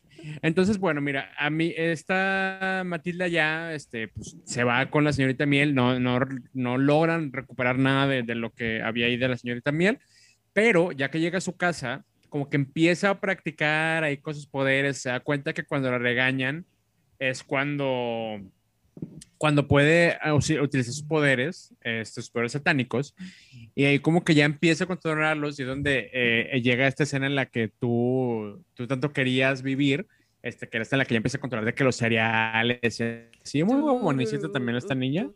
Este, y pues ya, es donde ya logra por fin, hace su, su lazo con Satán y ya puede controlar sus poderes. con y ya, ¿qué puede hacer un niño cuando ya... ya cuando un niño puede lograr su lazo con Satán, ¿qué hace? Pues claro, utilizarlo a su beneficio y lo que hace es regresar a la casa de Tronchetón en la noche para eh, ir por la muñeca. Entonces ya con sus poderes, este, pues no sé qué tipo de poderes sean, amigo. ¿Tú que eres más bruja? Este, Pues mira, son pues, como y poderes, este, poderes así, pues tele, telequinéticos, psi- psico... Telequinéticos, ándale. Sí, Me suena que es psico- eso. Psicoanalistas. No somos brujos, no este, sabemos. Telequinéticos. El psicoanalista. Sí. Pues bueno, son sus poderes satánicos. Digamos que son sus poderes satánicos para recuperar la muñeca. No soy bruja, amigo. O sea, igual y si en- en- entre nuestros dañados hay alguna bruja o brujo, por favor, díganos qué tipo de poderes tenía Matilda. Sí, avísenos que nos interesa bastante de que un, un trato para hacer de que varias limpias. Por así. ahí, algún brujo de Catemaco estaría genial, imagínate. Sí, un brujito que también venda carne de chango en Catamaco, se, se lo presionamos bastante. Si, si hay uno, avísenos. Pero bueno, amiga, Matilda llega a la casa, saca a la muñeca con sus poderes, este, sus poderes satánicos, y pues ella dice, yo chingué, porque ya está que unos, unos chocolates y la chingada, pero justo cuando está oyendo, pues ella, ya sabes que en la película no lo mencionamos, pero siempre trae su moñito rojo, este, y cuando se va de la escena del crimen, ahí queda su moño, porque se queda atorado en un árbol. Y pues Santa Cholo se da cuenta que, que, que le robó, que hay alguien en su casa que le robaron, sale a investigar y ve que está el moño, el listón, y pues ya ahí la cagó esta, esta señorita, ¿no? Que muy poder satánico, pero como dijimos, amigo, Street Smart no lo tiene. No, de- no debió de haber dejado ninguna, Ninguna huella. En, en la escena del crimen. O sea, Ninguna huella. Cuando vas a hacer esas cosas, falló. vas con el pelo recogido, vas con tu media puesta encima de la cabeza, vas con guantes y ya. Sí, y, y Y guantes con que no tengan- tuyos. Sí, ajá. Muy bien, oye, se nota que tienes experiencia en esto, amigo, me preocupa. Amigo, pues Tim Tronchatoro, ¿qué te puedo decir? Ok, bueno, está bien. Pero bueno, ya eh, el Tronchatoro encuentra el listón, entonces pues ya el día siguiente sabe quién fue, entonces lo que hace es ir al salón de, de, de clases y y pues prácticamente la confronta, le dice, yo sé que alguien estuvo aquí en mi casa ayer, ya sé que fuiste tú, Matilde, Matilde se, la, pues, hace bien pendeja y dice, no, no es cierta, que no sé qué. Y obviamente se aprovecha de nuevo y esos poderes satánicos para atormentar psicológicamente a Tronchatoro, güey. Lo que Ah, hace esa parte es que... también me gusta mucho. Esa parte está muy fuerte, güey, y yo creo que eh, hay unas cosas que están mal aquí, pero ahorita lo, ahorita lo menciono. Lo que hace es que empieza a poner en el, en el, en el pizarrón con sus poderes mágicos de que devuélvele la casa a mi borreguita, es como le decía el papá a, a, a, a la señorita Miel, güey. Entonces esta señora dice, ah, no mames, es un fantasma, ¿quién me está asediando ese señor? Y pues, Fantasma. güey, se empieza a volver loca ahí enfrente de todos. Este, obviamente le empiezan a pegar los gises y los borradores. Y pues, güey, esa señora la quiebran enfrente de todos los niños. Y Matilde está de que a la ri y ri, a la ri y ri, de que viendo cómo esa La señora se está y destruyendo. la ahí. risa y risa, la risa y risa. a la risa y risa. Y pues, güey, perdón, pero creo que también tomar justicia por tu propia mano, yo no sé qué tan bueno sea, ¿eh? Bueno, no, pues no, de hecho, claramente es que aquí hay muchas cosas así como, o sea, todos estuvieron mal. Todos están mal. La familia de Matilde está mal, la Tronchatoro está mal, la señorita Miel está mal, Matilde estaba mal. O sea, todos en algún punto de la película son malos ejemplos para los niños. Sí, Porque, o sea, dijeras tú, bueno, o sea, te venden a la señorita Miel y a Matilda, ay, son niñas, bueno, son buenas y...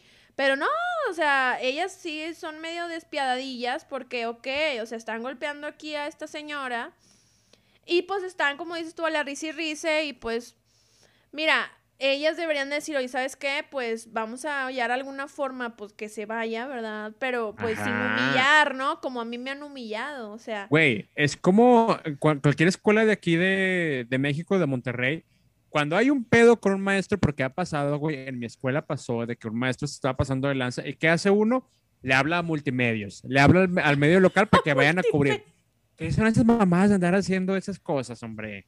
Sí, No, le no. debió de haber hablado ahí a... Pues no, que, o sea, por ejemplo, hubiera ido ahí con su amiga bibliotecaria. Oye, ¿sabes qué? Ayúdame ahí a conseguir un poli o alguien al DIF. Sí, o- a su María Julia la fuente local, o sea, ¿para Sí, qué andar metiéndose ajá. en esos pedos? Sí, no, sí, de hecho, o sea, yo, por ejemplo, bueno, no, es que yo tengo una anécdota con una maestra que me humilló. Ay, Tengo una anécdota. Ah, oye, sí me humilló y yo reaccioné. O sea, yo no fui como, obviamente, Matilda, que le dio una tunda a Tronchatoro, porque pues no. Pero esta maestra, que digo, no creo que me escuche nunca, pero si me escucha, pues me vale madre, porque me ofendió y me humilló. Me humilló. Estábamos en primera secundaria y eh, esta maestra, pues es una maestra francesa, porque bueno, estaba, estaba enseñándonos francés, pero bueno, Brigitte. era de Francia, ¿no? Y esta señora, este, pues, no sé, como que me tiraba mucho carro y siempre, eh, o sea, hacía como que referencias chistosas y como que me mencionaba a mí, todo el mundo se la curaba de mí. O sea, me buleaba, o sea, en pocas palabras me buleaba. Entonces, una vez, esta persona, este personaje, yo estaba hablando, la verdad es que yo siempre, bueno, no siempre, ya te platiqué el- en el episodio pasado que después de sexto año ya como que me empecé a desenvolver más y empecé a ser un poquito más extrovertida. Y en primera secundaria era un pinche perico, de esos que les ponen el de habló toda la clase, esos sellitos. O sea, yo era súper platicadora. Ajá, claro. Entonces esta maestra viene y agarra el libro este de francés. Digo, no está tan pesado, ¿verdad? Pero pues agarra el libro y pum, que me pega en la cabeza. ¿Tú crees? Me pegó en la cabeza esta señora. Amigo, te puedo haber subido la mollera, qué peligro. Me pudo haber sumido la mollera, pude haber tenido algún daño neurológico, o sea, algo. Entonces yo... o Muerte sea, de cuna a tus 13 años, verdaderamente. Sí, sí. Entonces yo lo que hice fue, dije, ya basta de humillaciones, basta de que me esté tirando carro y que todos se burlen de mí. Fui con la directora, con Miss Maite, porque pues éramos íntimas amigas, la verdad, era muy amiga. Entonces fui y la acusé y le dije, ¿sabe qué? Su maestra de francés me dio un golpe en la cabeza. Entonces, pues, ¿cómo le vamos a hacer? Y la corrieron. Y qué bueno, ¿eh? Porque me pegó en la cabeza. O sea, yo fui muy dramática con mi historia, tal vez un poco pero ya no fue la maestra, ya no fue la maestra. Amigo, está bien, hay que, hay que denunciar este tipo de actos porque luego sientan precedente que lo pueden hacer. Tú muy bien. Pero en ningún momento, y que quede aquí grabado ante las cámaras, de ningún momento la humillé como la humilló Matilda a Tronchatoro. Yo no le aventé fruta, no le aventé gises, yo no la asusté. Pero de haber podido, amigua, de haber podido. Bueno, si hubiera tenido los poderes a huevos, sí lo hubiera hecho. Pero mira, yo no tengo tan poderes satánicos, mágicos, psicoanalísticas. No, yo no tengo eso. Todavía vamos a Catamaco y ya vemos. Sí, a lo, a lo mejor ahí me pueden dar este unos, unos embrujos, unas magias ahí. Ya la historia será muy diferente. Sí, ya sé. Pero bueno, esa es mi historia. no. Pequeño paréntesis de, pues, eh, Fue por la vía legal, por la vía legal. sí, fue por la vía legal, pues sí, ni modo. O sea, se lo, se lo buscó, se lo buscó, la verdad. Bueno, mira, eso debe haber hecho esta, niña, pero claramente ella prefería la venganza este, por mano propia y pues sí, le, hizo la, la gatada, este, prácticamente la rompió, este, la, la dejó con un trauma severo porque pues pensó que existía una persona muerta que había regresado de la muerte nada más para atormentarla y que le estaba aventando cosas y por eso no fue suficiente, todos los del salón empezaron a aventarle también comida y ya cuando sale del salón están todos esperándola afuera también para apedrearla y de que mátenla, crucifíquenla, la verga. y güey, yo entiendo, sí se portó de la verga, pero güey, ¿quiénes somos? ¿Qué tan diferentes somos de, de la persona mala si actuamos igual? Eh, Ahí Exacto. está nada mi reflexión. Miren, si ustedes quieren hacerse este, justicia por mano propia, pues háganlo. Digo, ¿quién soy yo para decirles que no? Nada más, pues piensen en, en qué los convierte, ¿verdad? Digo, cada quien, cada quien, pero pues miren, señora, ya total, que la bulean, se va y ya no, no vuelve jamás porque ya sabe que pues está todo embrujado ahí y pues que ya, ya, ya, ya no puede regresar. Sí, pero mira, como una frase muy célebre de un programa humorístico de la televisión mexicana. La venganza nunca es buena, mata el alma y la no. No, no, no. ay, no, no, güey. No, no, no. No, porque, porque citamos a Roberto Gómez Bolaños. Qué asco de señor. No, yo cité a Ramón Valdés, don Ramón. Él decía esa Ay, frase. la, la escribió Roberto Gómez Bolaños, amigo. Ay, bueno, la decía don Ramón. Pero sí, o sea, como dices, ellos hicieron venganza por su propia mano. Y de hecho también se ve ahí como que Bruce le embarra el pastel ahí en la cara. Porque había tanto pastel en... O sea, mira, tenía pastel en la escuela. Tenía pastel en su casa, porque en la escena donde están ahí en la persecución también tenía el pastel en su casa. Y luego tenía otro pastel ahí, el Bruce, que quién sabe dónde lo sacó. O sea, pues qué pedo, o sea. Sabía pastel, amigo. Pastelería Leti en todos los eventos. Patrocínanos. Ay, sí, no, nunca en la vida nos van a patrocinar. no, nunca. Nunca. Ay, no ¿Quién hablan de pura caca ahí. No. ¿Quién De puro, Mira, puro a mí- poder a mí me- satánico. A mí me maman los pasteles en general, pero los de la pastelería Leti, la verdad, son muy buenos. Si nos quieren patrocinar, ahí se las dejo. Los míos están mejores, amigo. Mira, ya. Vayámonos, no vayamos muy lejos. Ah, bueno, patrocínanos tú. Ay, estás, estás pendeja. Estoy patrocinando mi tiempo. un pastelito. Te estoy patrocinando mi tiempo que es suficiente. Móchate, móchate con algo. Bueno, mira, ya para dejar este tema este, por la paz, porque no van a andar patrocinando ni madres. eh, la película termina este, en que ya después de que Toro se va, pues ya vencen al mal. Y, pues ya este, eh, la señorita Miel recupera su casa, recupera lo que es suyo.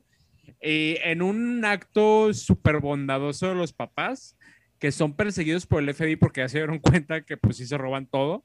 eh, pues ellos están de que, oye, llegan ahí por la niña de que no, ya, agarra tus cosas que ya nos tenemos que ir, que nos vienen persiguiendo. Y le dicen, no, déjame ir con la señorita también, los enganches, ella me adopta. Y pues ya, la adopta. Este, y se queda... Sí, y pues claro, pues digo, es lo que cualquier niño haría. Este, y aquí de nuevo vemos cómo hay películas que pintan la adopción como algo que pues claramente no es. Este, pero bueno, pues ya la adopta y viven felices por siempre las dos mustias, que claramente van por un camino. Es tan fácil Ajá. adoptar así como ella. Nah, ni de pedo. Claro que no, claro que no. Pues ella dice que lo leyó en un libro, hazme el chingado favor. Si lo leí en un libro de quién, en el libro venían los formularios. Ay, chinga tu madre, Matilda, no mames. Caes gorda, mija, caes gorda. Mira, si todo el proceso, recordando la película de Stuart Little, cuando van a adoptar, que estuvo bien difícil y todo ese pedo, acá, bueno, no estuvo tan difícil, pero no fue tan sencillo, ¿no? Tú eres una rata, te recuerdo que muy difícil no fue. Vayan a escuchar ese capítulo, por favor. Sí, por ahí, no, no les voy a dejar ni madres, ahí búsquenlo, pero la verdad está chistoso. Pero bueno, entonces esta morra, según lo, lo, lo, leyó en un libro de la biblioteca, puro pedo, eso no era legal. Yo creo que la custodia todavía era de los otros papás, pero mira, yo creo que ella los engañó porque también estaban medio pendejos, recordemos. Ah, y dijo, claro. mira, con que me firmen este papel yo al rato veo cómo, pero al menos ya puedo falsificar. Así yo creo que pensó.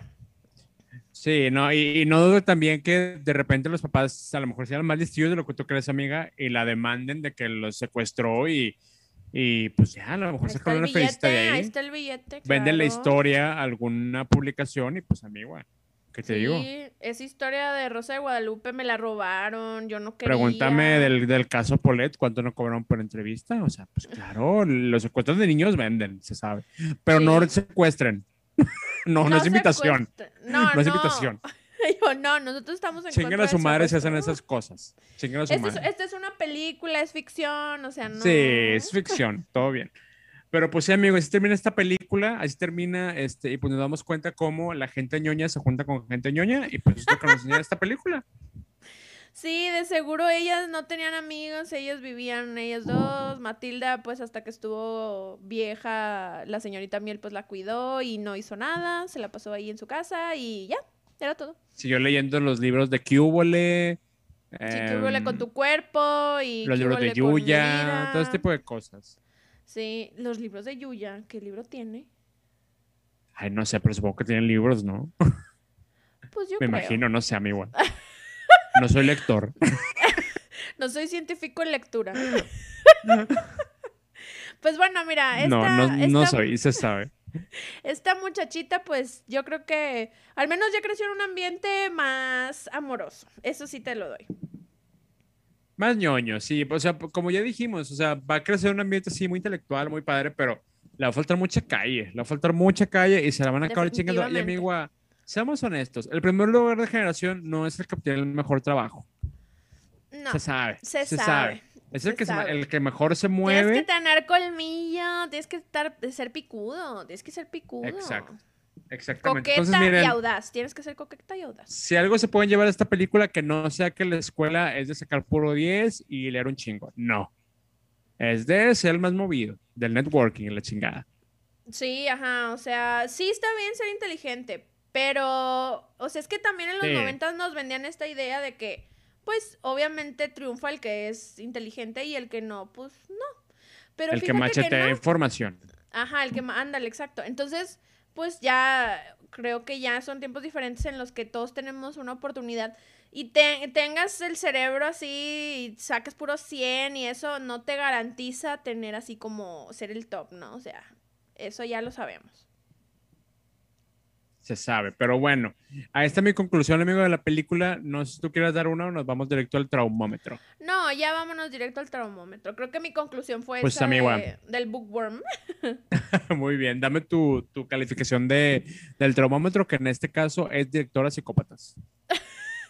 Pues fíjate que yo sí le puse un 10 porque Wow. Sí, sí, o sea, siento que sí fue una película que sí, no sé cómo, en qué, en qué forma me traumó, pero sí fue algo así como que sí me marcó de cierta forma la actitud de los papás y la actitud de la directora, sobre todo de los papás, porque sí Ajá. me daba mucho coraje, me daba así tremendo coraje que, pues que no quisieran a Matilda, o sea, que ella ya dijimos que pues sí era medio ñoña y así, pero pues era buena y se me hacía bien mal pedo que fueran tan malos con ella, que no la quisieran. Entonces, a lo mejor yo decía, ay, pues qué bueno que mis papás sí me quieren. O sea, ya como que lo exteriorizaba en mi vida. Eh, eh, Cuando una película la puedo exteriorizar en cosas que me están pasando y que no solo se quedan ahí como, ah, bueno, sí, vi a Stuart Little y pues sí, chido la rata.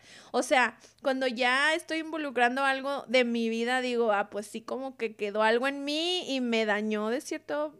O sea, no me dañó mal, pero pues sí se queda algo ahí como un traumilla. Sí, pues sí te dio aquel, aquel gran coraje, entonces pues sí. Me dio aquel gran coraje que casi me, la- me da la diabetes, pues claro, o sea. y a tan corta edad me andaba dando la diabetes. Tú igual Pues que Bruce. Bolaños, de diabetes infantil. Sí, yo andaba ahí, no, pues sí, la verdad sí, probablemente sí iba para allá, pero lo bueno es que ya no, luego ya no me daban tantos dulces. Pero sí, yo, yo le doy este 10 de 10, eh, sí me daba mucho miedo Tronchatoro, la verdad, sí te soy Dañada sincera. quedaste, dañada quedaste claramente. Este, sí, sí quedé un poquito dañada, pero eso no quita que triunfó el bien, aunque bueno, sí dijimos ahorita que pues sí, que pinches ñoñas y así, pero qué padre que se pudo quedar con la maestra y ya fue feliz, porque la verdad sufrió un putazo esa niña. Sí, pues sí, igual, igual y sí está bien que ya tenga su final feliz y pues a lo mejor eso le, le ayuda a que se aliviane porque está medio, medio pendejona. Sí, sí, bueno, pues también tenía seis años, digo. Ay, amiga, pues ya sé que me la quieren vender como la niña más inteligente del mundo. Yo me espero que no sea una pendejona. Perdóname, perdóname. Bueno, eso sí es cierto. Pero bueno, esos fueron mi, esa fue mi calificación. ¿Y tú, amigo? Muy bien, pues yo le puse 8 de 10 este, directoras psicópatas porque, amigo, yo no le puedo poner el 10. Este, yo no le puedo poner el 10 porque, ah, pues descubrí, amigo, descubrí que hay algo en Toro que me habla. Eres Team Yo Tronchatoro, sé, amigo. no. No, no, no, no soy Team Tronchatoro porque, mira, yo sí está bien que no me gustan los niños, güey. O sea, se sabe. O sea, yo nunca tendría niños. Este, si tengo que convivir con niños que no sean de mi familia o que no sean cercanos, híjole, la verdad es que sí dan ganas de darles un zape. Pero a esos niveles de andar aventando niños y casi estar poniéndolos al borde de la muerte, pues no. O sea, nunca.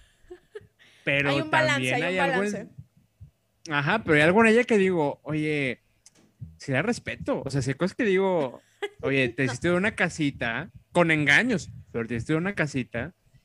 Eh, es una persona que está en un proceso constante de construcción, que me perdonas, pero yo eso lo aprecio mucho. Este, que tal vez me haga cuestionarme a mí si fuéramos amigos o amantes, no sé. Este, pues, tal vez estaría cuestionándome siempre de que, oye, ¿estás seguro que eso no es apropiación cultural? ¿Estás seguro que todas las deltas tienen que ser casadas? Y yo estaría de que, wow, me acabas de abrir los ojos. Entonces, realmente hoy con esta película vi a Tronchatoro con una luz diferente. Y pues sí, digo, es una persona horrible, pero pues creo que a lo mejor nos hace falta una precuela, amigo, para saber cómo, cómo llegó Tronchatoro a ser lo que es. O sea, a mí Sí. me interesa ver qué le hicieron, porque realmente este personaje da más para que analicemos de su vida. Entonces a mí Sí, me estoy de interesa. acuerdo. Estoy de acuerdo. Tronchatoro, háblame. Sí la, sí la vería. Y de hecho nosotros que somos, pues estamos mucho en este ambiente de shows y de redacción, escrit o sea, somos escritores prácticamente. Sí, podríamos hacerle la precuela y se la proponemos, amigo, cuando tú quieras.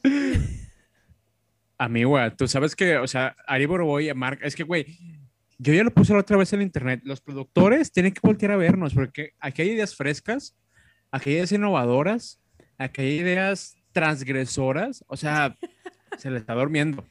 Sí, mira, nosotros ya Se le está hicimos, durmiendo. Ya hicimos parodias, bueno, en, en nuestra cabeza, ¿verdad? En parodias. ya hicimos Sí.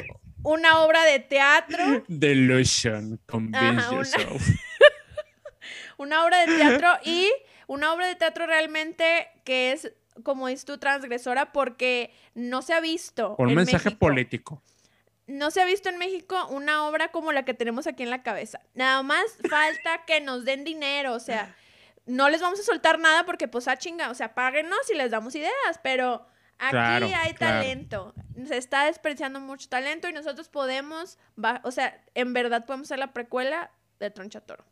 Sí, sí, si nos dan este, el dinero, se hace la película de la joven Tronchatoro, se lo dejamos ahí a todos los productores que nos están escuchando. Si alguno de ustedes, de, de nuestros dañados, tiene un papá, tío, amante, productor, eh, háganos el paro, háganos el paro y se los juro que se les va a recompensar con un papel de extra en algunas producciones. Y los Con extras un- no se les paga, no se Con les un paga. papel, con un papel menor de un Sí. árbol o un objeto en el fondo. Sí, sí, sombra. Sí, sí, güey, sí. Pero bueno, eso fue Matilda, el episodio número 13 de Dañados. Muy controversial, la verdad, si te, si te soy sincera, porque no me esperaba que tú fueras Team Tronchatoro. Amigo, pues eso es este, este programa, este podcast, eh, de, de, verlo desde otra óptica ya de adultos y pues amigo, no existe el blanco y el negro, o sea, es una escala de grises y, y pues así es esto. como que alguien abre la puerta, pero no. no. Es este, Tronchatoro sí. que viene por Tronchatoro que viene por Pues si ves que entra alguien, dime y corro. güey, yo estaría así de que yo corro primero, güey, aunque no esté en tu casa. Güey, yo, yo traigo aquí la, el pinche vaso, se lo quiebra la cabeza, la verga. Sí, no, si, si veo bueno. algo, yo te aviso, amigo, no te preocupes. Pero bien, bueno, amigo. entonces, eh, recuerden que nos pueden dejar sus comentarios. Ustedes también díganos qué opinan. Los dejó traumados la película de Matilda. Nos pueden comentar en YouTube, nos pueden dejar sus comentarios en Twitter y en Facebook también. Y pues nos pueden encontrar eh, todos los miércoles en su podcast de preferencia. Y en YouTube también. Claro que sí. Ahí estamos en todos lados y pues ahí también cuéntanos este, si son team, team Matilda o Team Tronchatoro. Nos interesa mucho saber, sobre todo a mí, para ver a quién voy a agregar a, a mis redes y a quién no. Entonces ya, es todo. bueno, pues entonces nos vemos el próximo miércoles, amigo Chaito Valdés. Chaito Valdés. Bye.